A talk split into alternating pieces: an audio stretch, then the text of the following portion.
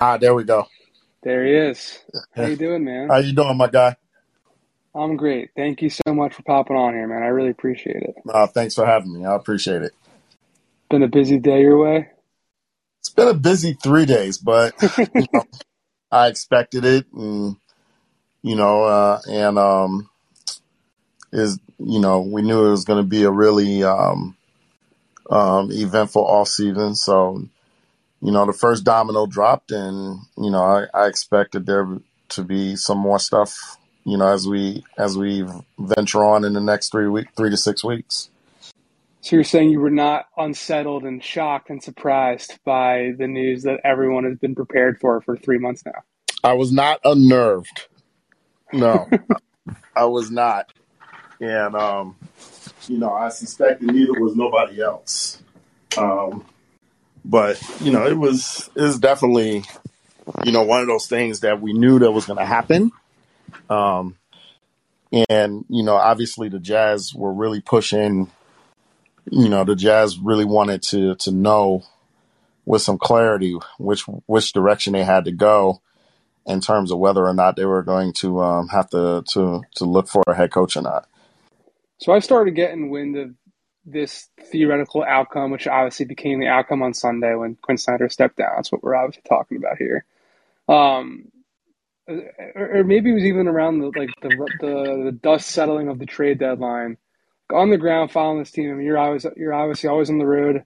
I bumped into you randomly in New Orleans one night when uh, you guys were in town for the Pelicans game. Yes, we did. Like, when did when did this start to really become something that you were monitoring? Because for me, again, I don't remember specifically when I first wrote about it, but not saying I was the first one, but when I first wrote it personally, it was definitely like late February, early March. Does that kind of line up with you, or were you way ahead of me? Nah, I mean, I you know, listen, I I heard you know rumblings or whatever, but you know, I mean, it's a little. I I think it's different a little bit when you know it's it's a day to day thing with the Jazz. You know, you kind of like I don't want to say not not believe it, but I mean, it was just, you know, we were, you know, we were focusing on, you know, the the stuff that that's day to day at hand, and you know, obviously you see the reports or whatever. When it became real for me, like when it became really real for me, was, um, you know, the the the night where um, Jazz lost Game Six, and uh, lost game six to Dallas, and you know Quin spoke in almost you know exclusively past tense, mm-hmm. and you know obviously he kind of cleaned that up when he spoke when he spoke to us a couple of weeks uh, about a week couple days later.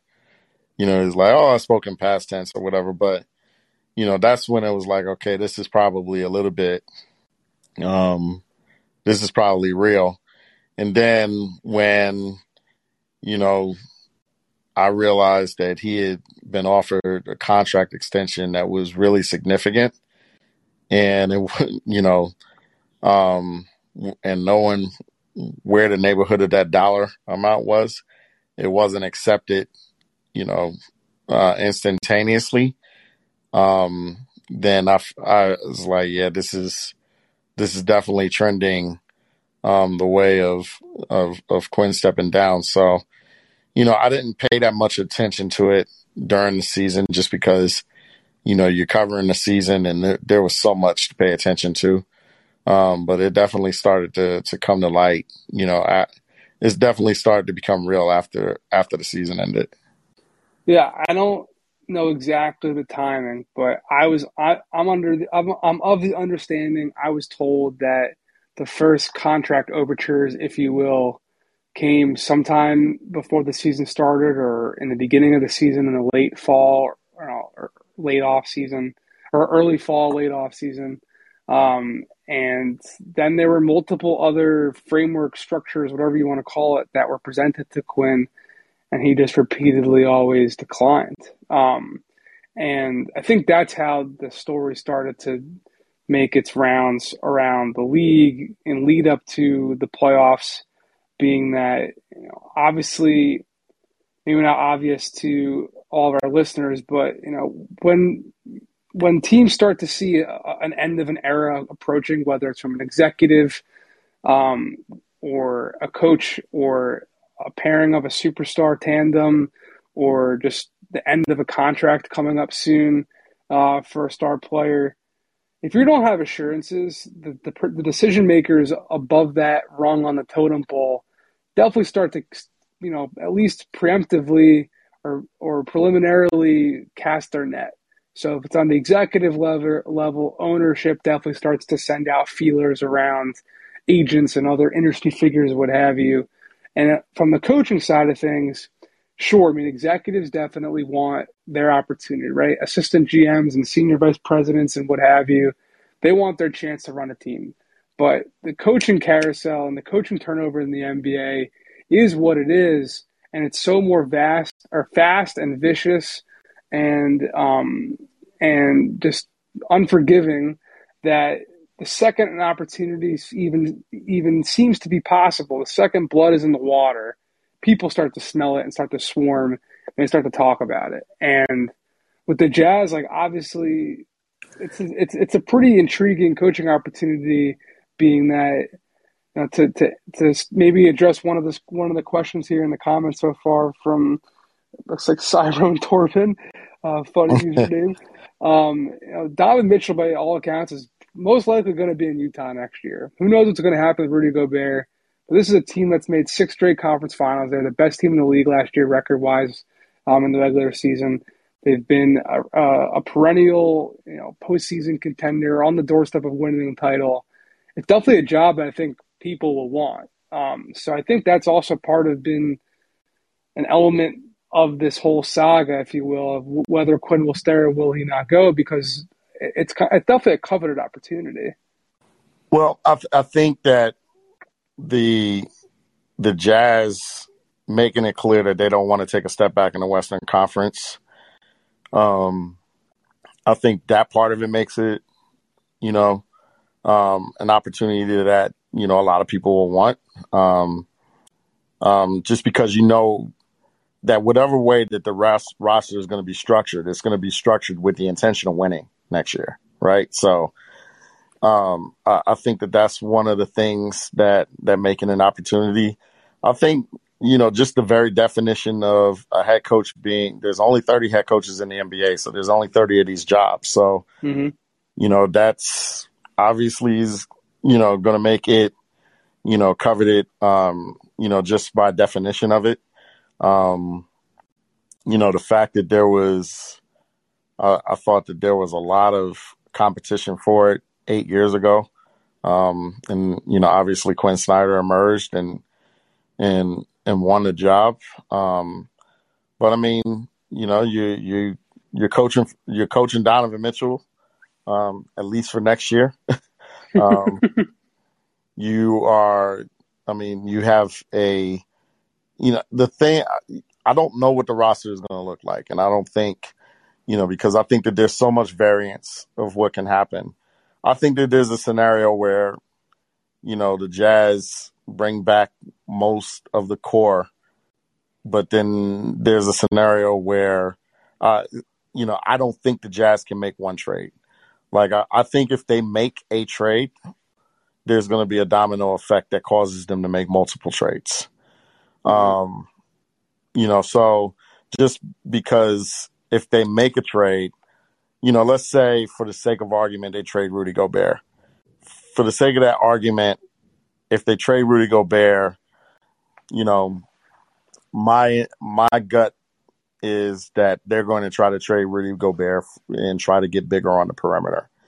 And if they do that, and and and that is indeed a trade in terms of what the structural what the structure is position wise, then you're probably going to have to trade some other position players um, in in those spots if you're the Jazz. So, mm-hmm. you know, it, it it's it's a wild card in terms of what the roster will look like, but in terms of what the front office has in mind, which is not to take a step back, um, you probably know that you're going to have a roster that's that's that's ready to win right away, and you know with um, and with you know with coaches, the name of the game is winning. Um, you know, at, at this point, at, at this level, you only kind of get a year, uh, a, a, year or so of, of a grace period, and then you know you got to start winning, or else you know your organization, your franchise is going to be looking for the next head coach. Mm-hmm. So you know, coaches want to step in to situations um, where they ha- have an opportunity to to win right away. So, you know, I think that you know for those reasons, I think that those are, um, you know, I, I think that there's going to be a lot of interest in this job. I do believe they're internally weighing Rudy Gobert trade options and, and externally making calls and contacting teams, at least on the preliminary stages so far. Um, sound from from my conversations with people on the league, um, it sounds like Toronto, Atlanta, and Chicago are the three teams so far that have showed at least some type of tangible interest in acquiring him. It's going to be difficult to find any trade that works with his contract, and the fact that he is not just like a plug and play player stylistically on the offensive side of the ball.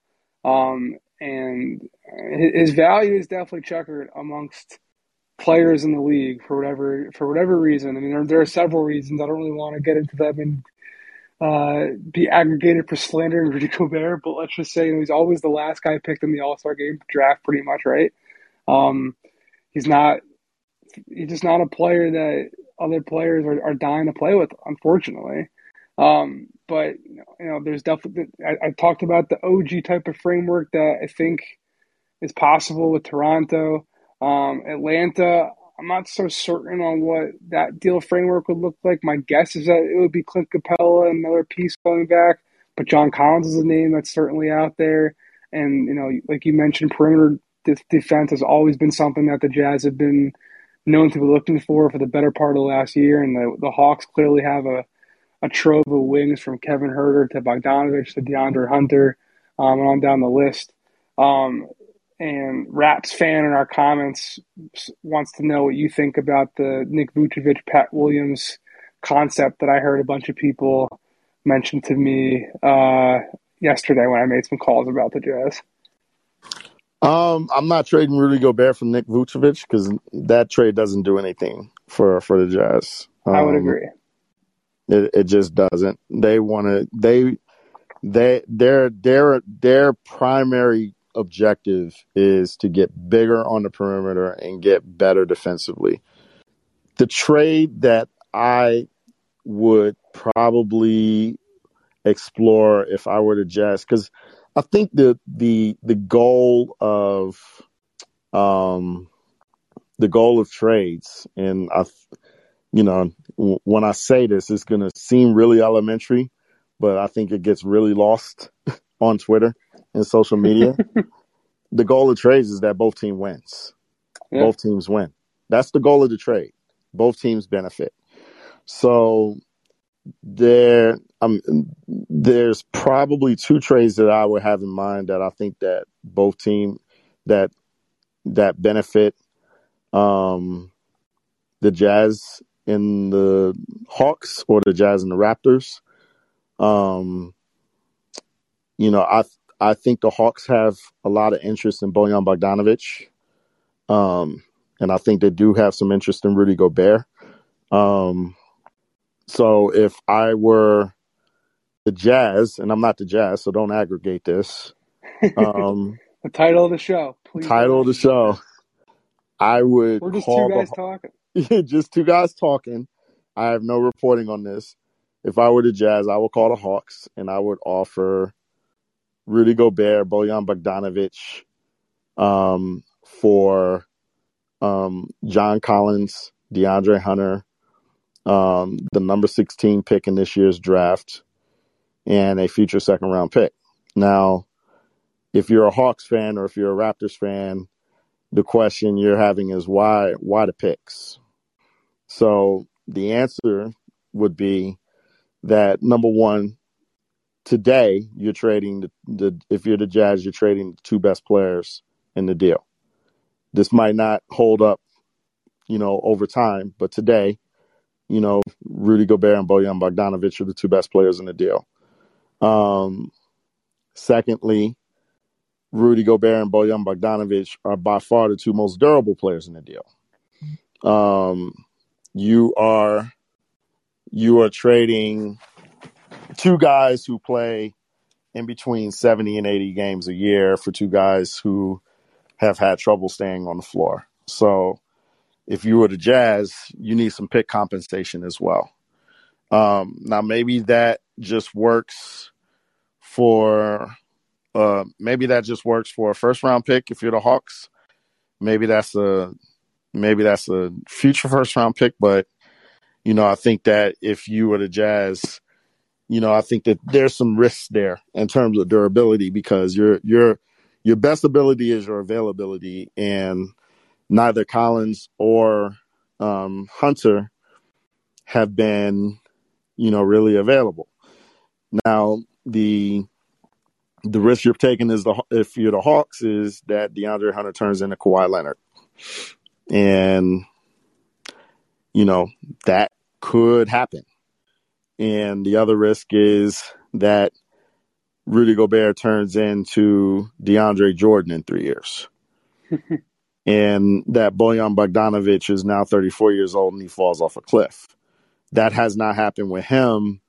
He's actually he's he he was really really good this year. Bojan was really good this year, but you know my sources tell me that um you know, the Haw- Hawks owner was really disappointed by this season, and that um, you know there's some some pressure um, on Travis Schlenk to to to, win next year, yep. and um, and and Rudy Gobert and Bojan Bogdanovic, you put them with Trae Young, and you're going to win.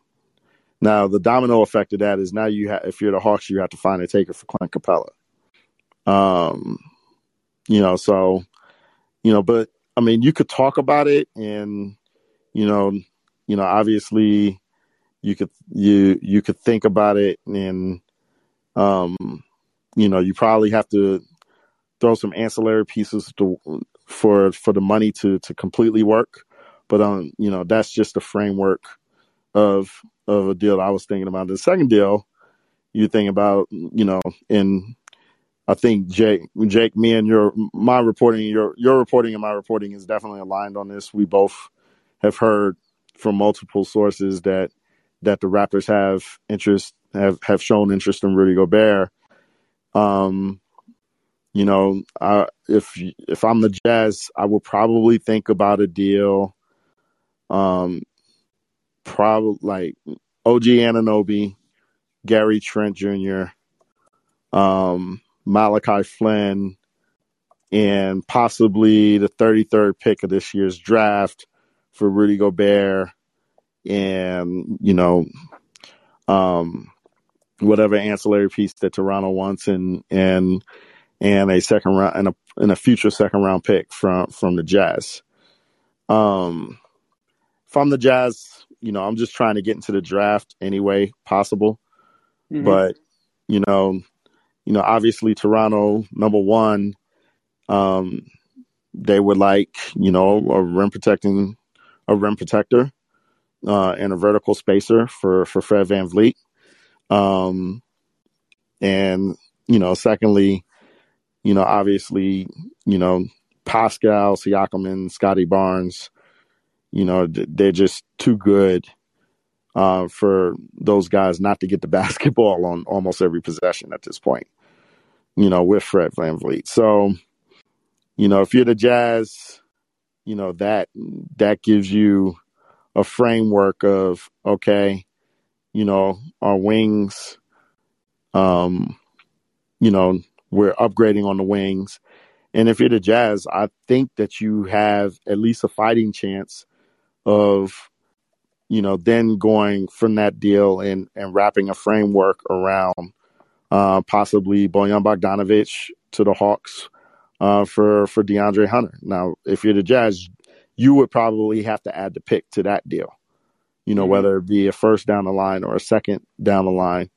Um, you know, just because Bojan is is you know Bojan's 34 years old, um, and you you know you're trading him for somebody 10 years younger, um, but you know I think that if you're the Jazz, you know you could probably do that now. The domino effect, if you're the Jazz, is that now you have too many point guards on the roster, and this is not even counting Donovan Mitchell, who is going to be your point guard next year because the Jazz have every intention of making Donovan Mitchell the point guard next year. So you're probably going to have to trade Mike Conley. Um, you know, so it, it's you know that's this this is the reason why I say that if you're the Jazz, if you make one deal, you're probably going to have to make another deal. Um, just because you know now you're you're you're um you're shaping the structure and the framework of the roster, and it, you know, in you know now you have to make moves in multiple places. So for me, it's it's going to be fascinating to watch. But but yeah, there's there's definitely um, a chance that the Jazz are going to be very very busy this in, in the next month. Yeah, Bogdanovic has been a name that they've definitely looked to explore his market dating back to last summer, especially the draft of last year.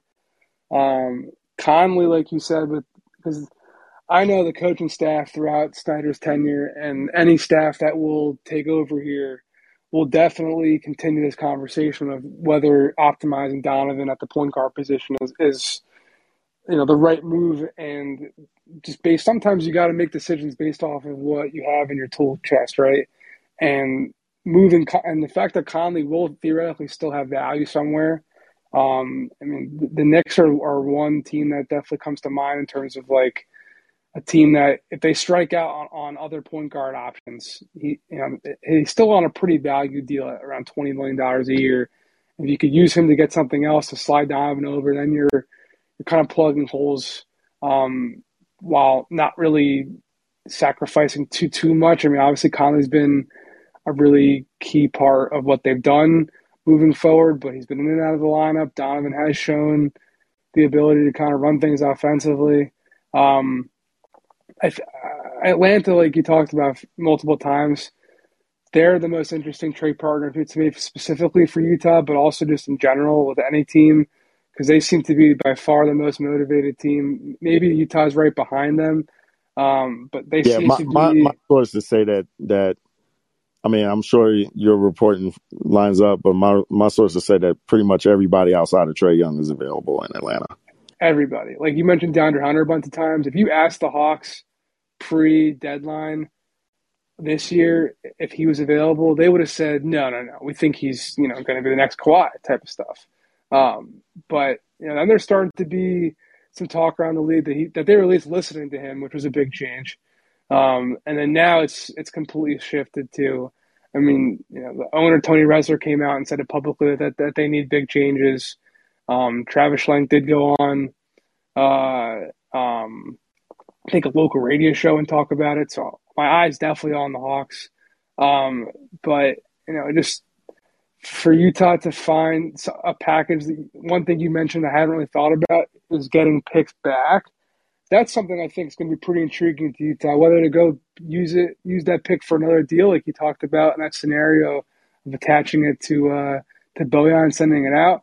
But there's just one thing that is hamstringing the Jazz in these conversations is that not, not like not that they're dead in the water without having a pick, but they don't have any future draft capital until 2027, I believe, and they don't have any young rookie scale contract players to go out and entice another team to go be a buyer. That was something that that that you know hampered them in their efforts, and at least the early conversations they had with Detroit at the deadline to, to try and go get Jerami Grant. And I know they've got Nickeil Alexander Walker now after the deadline, but you know he, he doesn't exist. He's not exactly screaming a ton of value around the league right now. He, he's shown you know promising flashes, but you know he's not someone that I think a lot of teams have circled on their radar. Someone they're you know they're loving to have back as like a blue chip rookie scale contract uh, piece back of like a centerpiece for a deal. So if they could get a pick or they could get a pick to use in this draft to turn into some one of that one of those players, it wouldn't just help them in terms of having like a young player on the run roster and have a rookie scale contract guy for what's become a pretty expensive cap sheet, but to have that flexibility for future deals moving forward would be pretty important and something that the Jazz haven't had for a couple years now too. Yeah, I think that's one of the reasons why I think that that Rudy Gobert has become increasingly available over the last few weeks because you know I, I think that let let's say if you you're the Jazz and you know a whole bunch of teams love Jared Butler or a whole bunch of teams love Nickeil Alexander Walker, there's a chance that you can retool around Mitchell and Gobert and get what you need, right? But you know, like you said, you know, with that avenue largely not being available, especially you know with the picks, then you know the you're you know you you if if you probably have to trade one of your two best players. Um, and I'm not saying you probably have to. I'm going to say uh, you probably have to listen. And you know, I I think that the market around Rudy Gobert is is is narrow, um, but I think that the market that does exist um, in that narrow tunnel um, holds holds some value. And you know, now the question that I have, you know, with the Jazz, and this might be a little bad luck for the Jazz, is the fact that you know now DeAndre Ayton now looks like he's coming available, and you know, so now, you know, those three teams, you know, you're looking at the Jazz. Oh, you know, you guys are looking to trade Rudy Gobert now. You know, it, there's some sign and trade possibilities um, with with Ayton as well. So it'll be interesting to see. But you know, I I just keep coming back to uh, Atlanta and Toronto. Um, you know, maybe you you know you give Charlotte a call, um, but I don't know. You know what Charlotte would trade back. You know, if yeah, it doesn't sound like Gordon Hayward coming back to Utah would be no, a, a welcome happening. a welcome sign. Definitely not. I've I was told by multiple people that that that's just not happening. So me too. Me too. I, I don't know. I don't know what Toronto, what Charlotte can put in money wise, um, that that will entice the Jazz. You know, if you're the Jazz, you can't really take back Terry Rozier because now you know you're just in the same spot with Donovan Mitchell and Mike Conley. Although you know, even though I like, I really like Terry Rozier.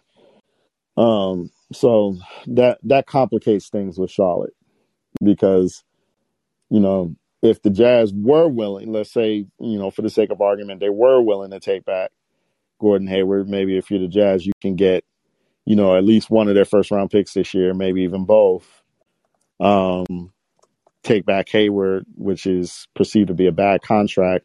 Maybe Hayward gets healthy, then the Jazz have another wing that you know that's productive. But you know, like you know, it, it, that's just not happening. The Jazz don't want Hayward back. So, I don't think I don't, I don't want to put words in Gordon Hayward's mouth, and I, I may get a call from saying this, but I don't think that's an outcome. I'm I don't I have been told that's not an outcome that he would necessarily be wanting for either. I think his exit was pretty unceremonious, right? Doesn't seem like oh, it was ugly. Yeah, it doesn't seem yeah. like he's someone that Jazz fans are, are, are really gearing up to welcome back with open arms either. Yeah, I mean, listen, this is a mutual thing. Gordon wouldn't want to come back to Utah either. so, I mean, you know, it, it, it's probably best not to not to uh, go down that road if you're if you're the Jazz. So, you know, I mean, it, somebody on Twitter, you know, said you know, asked me if you were the Jazz, would you consider, you know, Lonzo Ball, Ayo Dosunmu, and Patrick Williams as a framework for Rudy Gobert? And, you know, like, and my answer was there would have to be a lot of picks involved because, um, um, there are multiple players that will be going back to the Jazz that have injury that have had injury issues. Um, you know, in addition to, you know, the obvious, which is Rudy being the best player in the deal. Um, but, you know, structurally, like you're trading back guys who have length, who are who have length and athleticism, who um, who defend, you know, who do a bunch of things on the floor, who could do a bunch of things on the floor around Donovan Mitchell. And, you know, it's it's something that if you were the Jazz, maybe you you'd listen to. Uh, I just don't see the Jazz listening to anything that has uh, Nikola Vucevic um, in the framework of the deal, uh, just because you know Vuce doesn't do anything for what for what the Jazz need at this point. Yeah, I agree with that. Um, I also don't know if the Bulls have any real appetite for that deal if Vooch isn't outgoing then in some capacity, right? I doubt they're going to want to carry 50 million in salary uh, for this season. Vooch's deal expires, and I think the only reason why they're even exploring this is because they, they do know his deal is coming up and they're kind of figuring out what to do. He's on the other side of 30, all that type of stuff. Um, I, I want to touch on Donovan and, you know, like you said at the top, and as everyone's kind of bit alluding to that, know, it seems like there's only really one guaranteed year, maybe even not, of him left around in town. And as we joked about at the top, the title of this episode about him being unnerved, unsettled about uh, you know, the, the future of the franchise. It would seem like he would like some influence on this coaching decision, as most all stars do.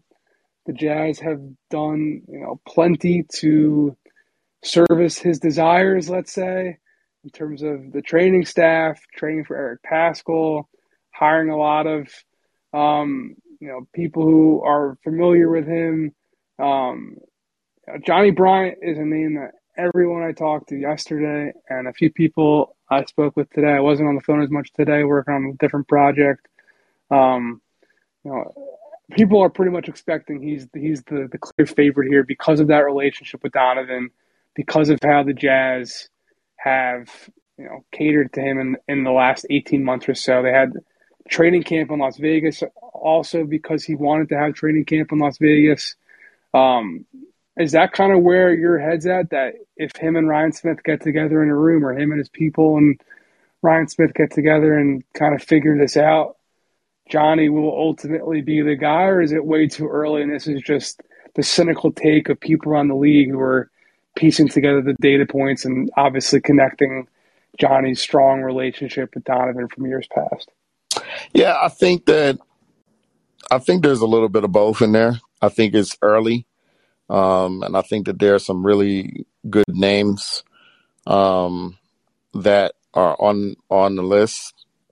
Um, there are some good names on the on the interview list, and and I do think that the list has um, potential to expand.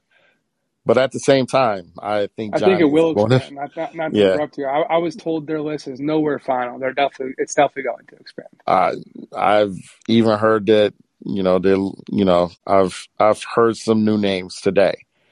Um, but at the same time, I think Johnny's going to be right in the thick of it. Like I think he's I think he's going to be a finalist at the very least. Yeah.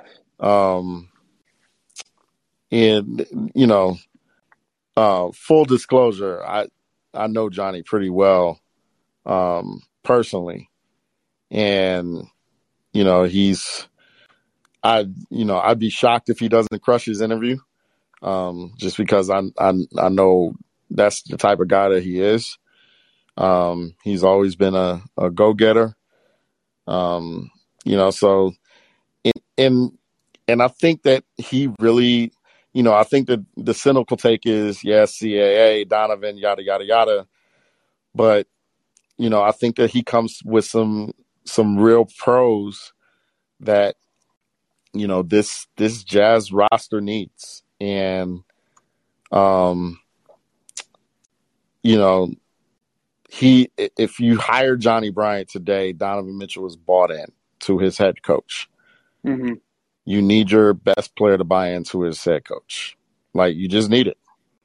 The same thing with, and you know, I don't want to. I'm not putting Donovan Mitchell on LeBron James's level, but you know, LeBron James seems pretty bought into Darvin Ham as his head coach. Mm-hmm. Like you, you just need that. Um, You know, so that's a real pro. You know, Johnny knows Utah. Like he went to the University of Utah. Um, you know, he's you know, he, he knows the lay of the land there. You know, there's no adjustment period there. That's a real pro. Um, you know, at the same time, Johnny's a tough dude. You know, he's always been a tough dude. He's from, from Oakland. You know, this is, you know, he's, that's just been ingrained in him. Johnny Bryant can tell Donovan Mitchell no. That right there is something that right now that might be the number one thing this organization needs at this point. To tell you the truth, I'm I'm being so real, and and Johnny Bryant can tell Donovan Mitchell no, and it's, it's something that's completely uh, it's it's repeated all the time about the, the ability to hold stars accountable in this league. Yes, and you know, so there's some, and, and you know, and and so there's some real pros there. You know, now the questions for me is, you know, is it a touch early for for Johnny Bryant to be a head coach? Does he need a couple more years of of experience as an assistant? You know, so for me, if you hire Johnny Bryant as a head coach, I think that you know his second chair has got to be somebody with that's got to. I think his second chair has to be a former NBA head coach. Um, well, it probably won't be Terry Stotts because Terry Stotts, basically, from my understanding, told the Lakers that he does not want to be an, an associate head coach. So right, right. Um, and but there, are, but there are guys around. The, there are guys around the league yes. that yes that have coaching experience. So I was just throwing out that data point. Yeah, you know. So I mean, I, you know, I, I think John. I think Johnny's obviously uh, one of the favorites here. Uh, from what I've heard, there's there's you know a lot of the players really like uh, Alex Jensen. Mm-hmm. Uh, a lot of the current players really AJ. like Alex Jensen. Yeah. So you know, I think that that that's something uh, that the Jazz are going to have to, uh, and Alex Jensen is definitely going to get an interview. Um, you know, so I think that that's something that um, uh, Jazz fans are. I mean, that the Jazz are going to have to weigh as well. And you know, I like, I really like Will Hardy and Charles Lee. Those are two guys that you know are, are really talented guys uh, that I think would be really good head coaches. So, you know, there's it is it's it's gonna like everything else that's going on with the Jazz. I think it's going to be a fascinating. It's going to be fascinating to watch and and uh, it's going to be fascinating to see what happens.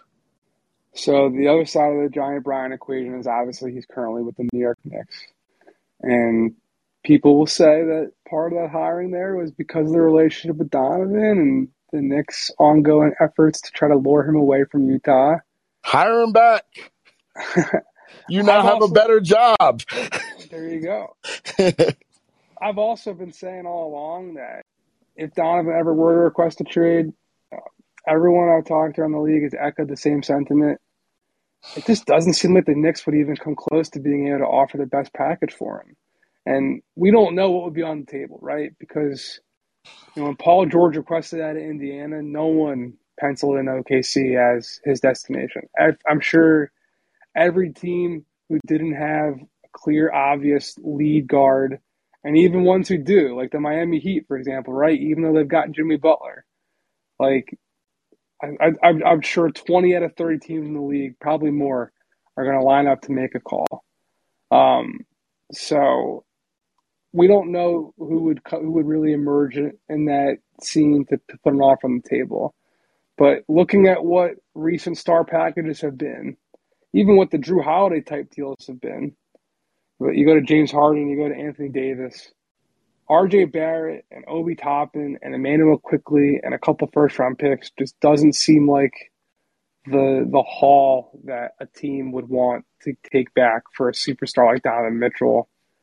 I just don't see him being traded to the Knicks as a real likelihood unless they're able to snuff out any other suitor because he's going to say, you know, I won't resign there long term. But even still, there's still three years left on his deal, right? After going into this next season, let's say the trade request comes next year, there's still two years left in that contract. So I, I'm I'm just gonna believe it when I see it that Donovan Mitchell as a New York Knick is gonna happen. At least in the, at least in this this upcoming contract, um, you know, before before this deal gets gets expired. Well, next year's the sweet spot for for Donovan and the Jazz. Um, this year the Jazz don't have to trade Donovan. If there's a year left on the deal, then the Jazz are going to have to take scraps.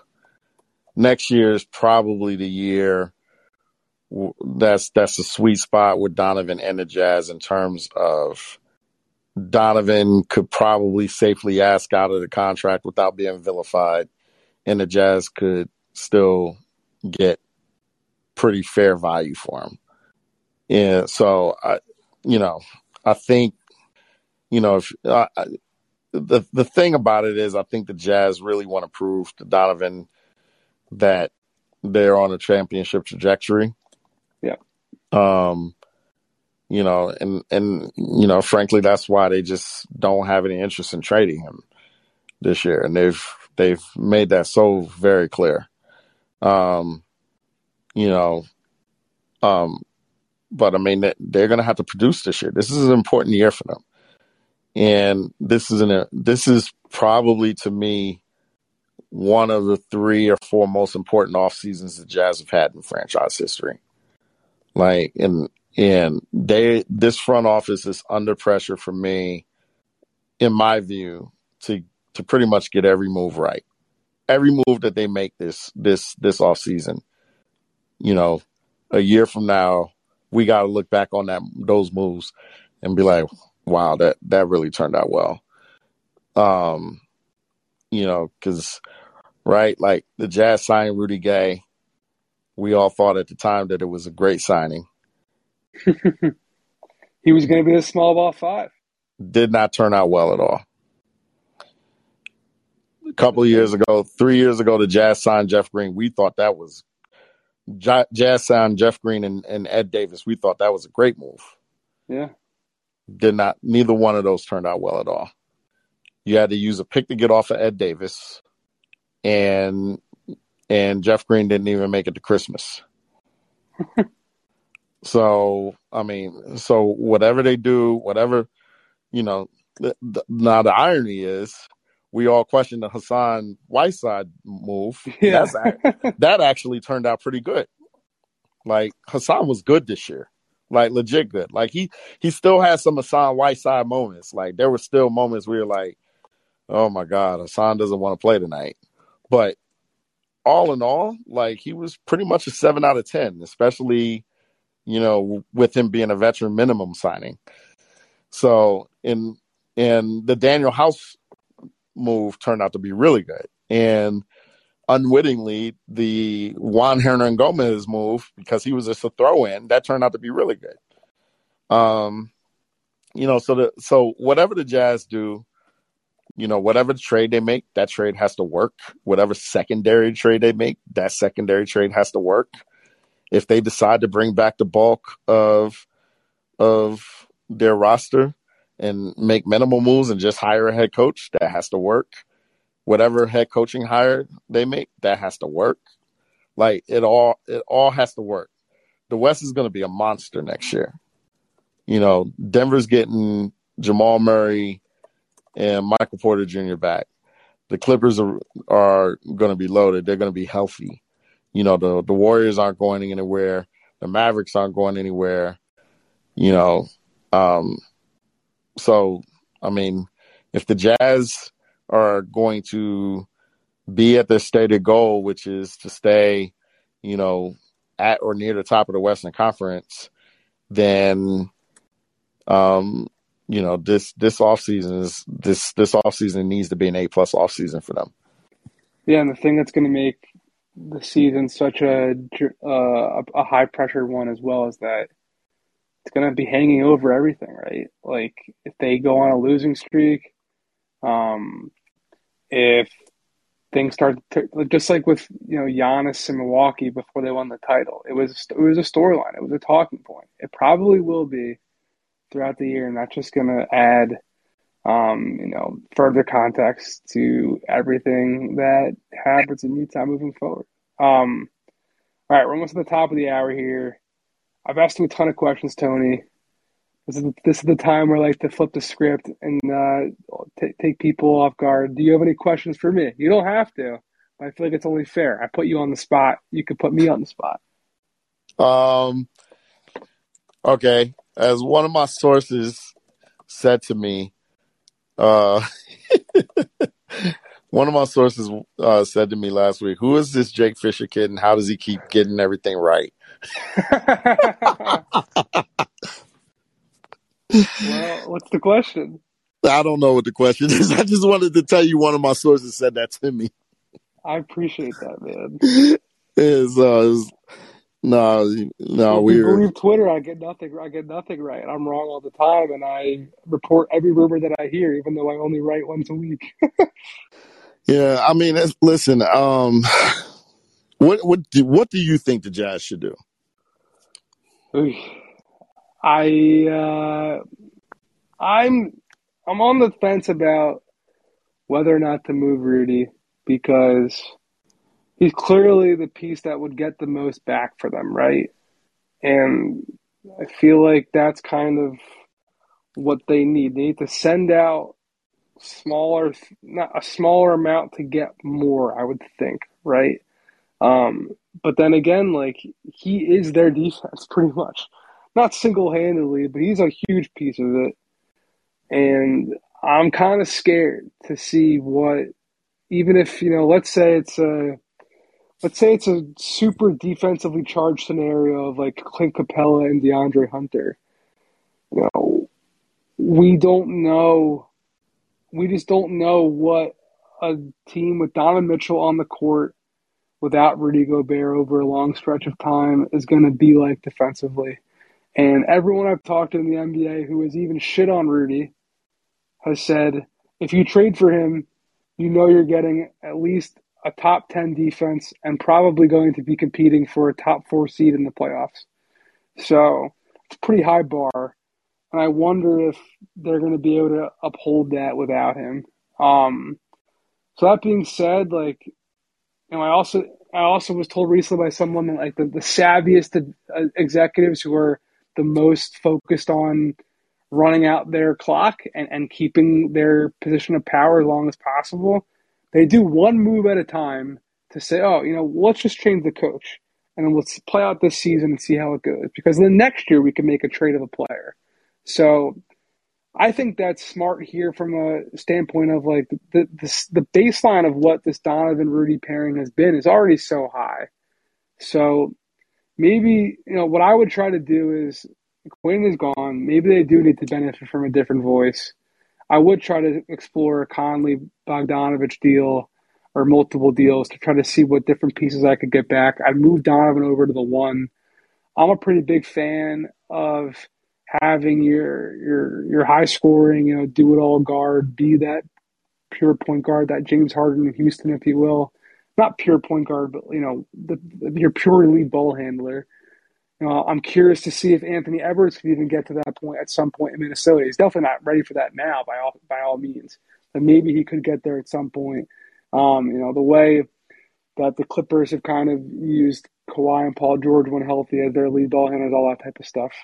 Um, so that's kind of what I would try to do. I don't know if that's what they should do, but that's me uh, from my chair looking at the league. That's what I would – if I suddenly got hired to run the Utah Jazz, that would be my goal, I guess. Yeah. Yeah, I mean, it, you know, I tried to make that um that clear on Twitter today. The Utah Jazz do not have to trade Rudy Gobert. Not at all. Like I think they'd love know, to keep him. They're so the option. So you either get something significant back that's going to help your roster, or you keep him and and you figure it out. Um, you know, now it might be, you know, now you're banking on Rudy to stay at peak levels. Um, he's going to be 30 and uh, he's going to be 30 this month. Um, but I mean, you know, these are the, I mean, there are other players other than Rudy Gobert on the Jazz that people are inquiring about. You know, um, around the league, people have their, you know, Bojan Bogdanovic has generated some, uh, you know, some some real interest. Um, and Royce O'Neale has generated interest as well. Um, you think they'd part with him though, with the Donovan relationship and being represented by the same agent? Yeah, I you know I think it would it would have to be something that that's a no brainer. But I mean, you know, it's just me saying that other teams are interested in him, and you know, so I mean, I mean, there's, I think you know, it, it'll be interesting to see. I think Mike's market is is uh, is smaller, but I think that there there is a market for them. You know, like if you're if you're the Jazz, you know, you call up a couple teams that need a point guard and and you see what happens.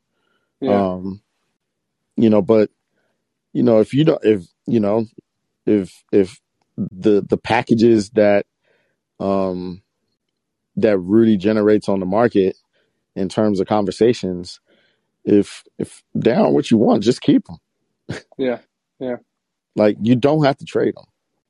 You know, this to, is not a Donovan Mitchell situation. Rudy's not going to ask out at any point. Yes, I don't think. No, you know? any notion that these guys want the other one gone, or they're going to management and pounding on the table and saying it's him or me, I've been told has completely been overblown. Um, mm, yeah, not, I, that hasn't that has not happened. Yeah, I'm sure they've expressed frustrations with the other guy, and I'm sure they've been briefed on things that are being discussed, but I think that's about it. Um, to nine one Brad one's comment is the assumption true about Rudy having the most trade value? I mean, outside of Donovan, because I, I, like we've been talking about this whole time. Tony and I are definitely working under the assumption that Donovan's going to be there next season, especially. Oh, I wrote about this a couple weeks ago. Um, I think you talked about it too, Tony. Like the All Star game being in Salt Lake is a big factor. I definitely want to have Donovan be the star and be the host All Star and all that type of stuff. Typically, that's a recipe for a guy to be in candidacy for All Star game and MVP. That would be a great moment for the team. That would potentially play a factor in keeping him around. I think they'd love to have Rudy around too. You know, having two All Stars just like the Cavs did with Jarrett Allen and Donovan Mitchell was a, would be a pretty good moment for them. Um, but yeah, I think, like we said repeatedly throughout here, it does seem like Rudy is far more likely to get moved if, um, you know, if it even does happen. Like we like we've said it, it's not guaranteed. I think there'd be a ton of momentum to keep him there if if the right deal didn't materialize. But yeah, they're going to look at all options. There's going to be some type of change. We're just going to have to wait and see how it all unfolds. Yeah, facts. I mean, you know, I think it's a bit jarring because, you know, the Jazz have been so stable over the years. Um, you know, and I think it's a bit jarring and I'm, I'm going to use this word and a bit unnerving to, to, to fans. um, and a bit unnerving to fans that, um, you know, that, you know, there's so much variance of what can happen on uh, this off season. But I mean, you know, we are where we are and you know you you knew once the change happened at the top which is you know ownership um you know that that you know things were going to tr- tr- change and trickle down to the organization. You're just not going to get a four year old owner who doesn't want to come in and run run things his way. Like that's just not going to happen. So you knew that there were going to be changes um and you knew that that you know that stuff was going to end up happening at some point. We're gonna see how it all happens, man. Thank you so much for popping on. We went way Absolutely. longer than I thought we would because it just you're, you're, the guy for Utah stuff. Shout out to Andy Larsen, Sarah Todd as well. But, shout out to shout out to Ryan Miller and Eric Walden as well. You know all my people and Ben Anderson. You know, shout out to the Utah Jazz beat writing crew. Love you guys. You got anything you want to plug before I get you out of here? Nah, man, just you know, go go to the athletic and please read my stuff and be nice to me in the comments. I appreciate you. Hit the whatever face at the bottom means Tony did a good job too. I know the boss is there. At least look at that stuff. Yes, so. don't hit the med button. Thank you, Tony. I know it's not easy to give up an hour of your time for free. Appreciate it, man. I'm sure I'll see you out in Vegas, and uh, good luck on the beat. I'm, I'm sure you're going to be working the phones, and it'll be an eventful couple weeks here for you. No problem. Thank you, my guy. Appreciate you for having me. Yes, sir. We'll be back on Friday with Taco Trey Kerby. Um, I believe at four o'clock Eastern. I'm heading to Boston tomorrow for Game Three. For everyone who will be there or watching at home, enjoy the game. Stay safe. We'll talk to you guys. See ya.